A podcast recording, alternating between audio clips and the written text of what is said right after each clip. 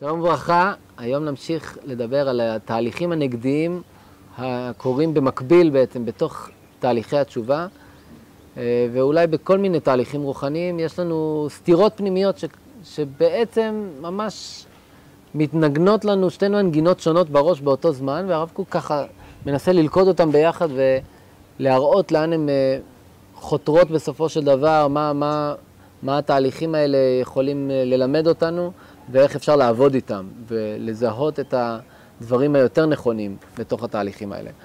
אז לשם כך נתמקד היום בכמה פסקאות ונרפרף ביניהם. אה, בפרק ט"ז, פסקה ג' ופסקה ה' ובפסקה ז' שם, וגם כן בפרק י"ג בפסקה י"ב, שזאת הפסקה האחרונה בפרק. אה, בכל הפסקאות האלו, הרב קוק בעצם מתאר את הפעולות הנגדיות שמתרחשות בנפש באותו זמן. כן, אני אקריא קודם כל מט"ז ז', כל תשובה שהיא שלמה מוכרחת היא לפעול שתי פעולות נגדיות על הנפש. מצד אחד חרדה ויגון על החטא והרע שבתוכו, ומצד שני ביטחון ושמחה על הטוב, שאי אפשר לו שלא ימצא אדם בתוכו איזה חלק ממנו.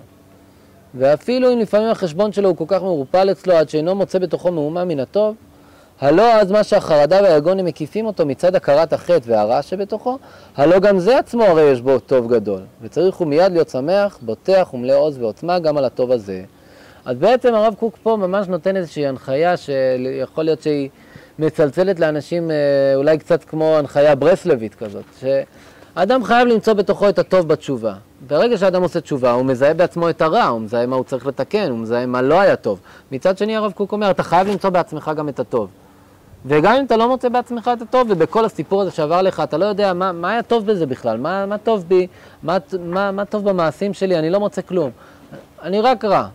אז הרב קוק אומר, אה, זה שאתה יכול להגיד רע, זה אומר שיש לך חוש מוסרי, ביקורתי. זה שאתה יכול לזהות שלא התנהגת בסדר, זה אומר שאתה טוב. אז קודם כל תיקח את ה... ותבין שבעצם זיהוי הרע אתה מזהה בעצמך טוב. אם אתה מזהה בעצמך רע, סימן שאתה גם מזהה בעצמך טוב. תיקח את הכוח הזה ותתקדם איתו. אז זה, זה איזושהי תובנה ראשונית שהרב קוק חשוב לו להנחיל לאדם שהוא יתבשל איתה, שהוא ילך איתה. ו... והאדם חייב למצוא בעצמו נקודה טובה. זה קודם כל הנקודת מוצא שהרב קוק מצביע עליה. אחרי זה אני רוצה להצביע על אה, פסקה ה' שם, בפרק ט"ז. הרב קוק אומר, הצער שמרגישים בעת שניגשים אל כל דבר שבקדושה, הרי הוא בא מתוך שאז הנשמה היא מהירה יותר, ומתגלה בה התוכן של השלמות המוחלטה, והיא רואה מתוך כך את האפסיות שבהגבלתה וצמצומה. היא מתמרמרת על כל מה שגורם לה ייצור כוח וקהות. וזהו באמת יסוד התשובה מאהבה, שראוי לכל אדם בעל נפש לקבל את ההרגשה המרורה הזאת בשמחה וטוב לב. ואז עומק הצער הזה מתהפך הוא לתוכן של עונג עליון. בעצם הרב קוק מצביע על הצער שמרגישים כשניגשים לכל דבר שבקדושה. למה מרגישים צער בכל דבר, כשניגשים לכל דבר שבקדושה? כי אז אני מגל... הנשמה יותר מהירה ויותר מתגלה. הנשמה יותר מהירה ומתגלה ברגע, ש... ברגע הזה שבו אני מרגיש את הצער. אם אני מרגיש צער אמיתי, לעומת הפסקה הקודמת שבה דיברנו על עצם הזיהוי, על עצם ההסתכלות, על עצם נקודת המבט, פה הרב קוק מעמיק את זה ואומר, אם אני מרגיש צער על החטא, אז באותו רגע, מה, מה בעצם קורה? באותו רגע אני צריך להבין שהנשמה שלי עוד יותר מהירה. כי אם הייתי רק מזהה את החטא, זה דבר אחד. זה שאני מצטער על החטא, והוא כואב לי, אז שאני אדע שברגע זה גם הנשמה שלי מתגלה עוד יותר. ואם הנשמה שלי מתגלה עוד יותר, אז אני גם צריך לשמוח בזה. אני צריך להבין שיש לי מרמור על, על, זה, ש, על זה שאני במצב לא טוב. ועל זה באמת הרב קוק אומר, זה באמת יסוד התשובה מאהבה, שראוי לכל אדם בעל נפש לקבל את ההרגשה המרורה הזאת בשמחה ובטוב לב. בעצם, הרב קוק, אה, מה שהצבענו בינתיים, זה גם בזיהוי השכלי, ההתבוננותי, וגם בעצם באיזושהי בינה יותר עמוקה של הלב, שהאדם מזהה בעצמו דברים ו- וזה כואב לו, וזה מר לו, ו- והוא באמת חווה את עצמו בצורה לא טובה, וקשה לו עם זה, אז הרב קוק אומר, מצוין. כמה שזה פרדוקסלי, כמה שיש פה סתירה פנימית, הרב קוק לא מוכן לוותר אפילו על ההבחנות המאוד דקות ועדינות האלה, והוא אומר, אם זיהית את הדבר הזה, אז בעצם אנחנו יכולים להגיד שאנחנו מזהים בך משהו מאוד חזק. אנחנו מזהים בעצמנו משהו מאוד בריא ומאוד טוב בעצם זיהוי החטאים, בעצם הכאב על החטאים. ובאמת, ובנקודה הזאת אנחנו יכולים אה, לחזור גם לשני הפסקאות האחרות שהזכרנו בהקשר הזה, אה, שזה פסקה ג' בפרק ט"ז, שבו הרב קוק בעצם אומר אין לשער ואין להעריך את גדולת העושר שצריך האדם לחוש בעצמו ברוב קורת רוח מתוך אותו הצער העדין המצער אותו בעת אשר רוח הקדושה והטהרה של התשובה חלה עליו.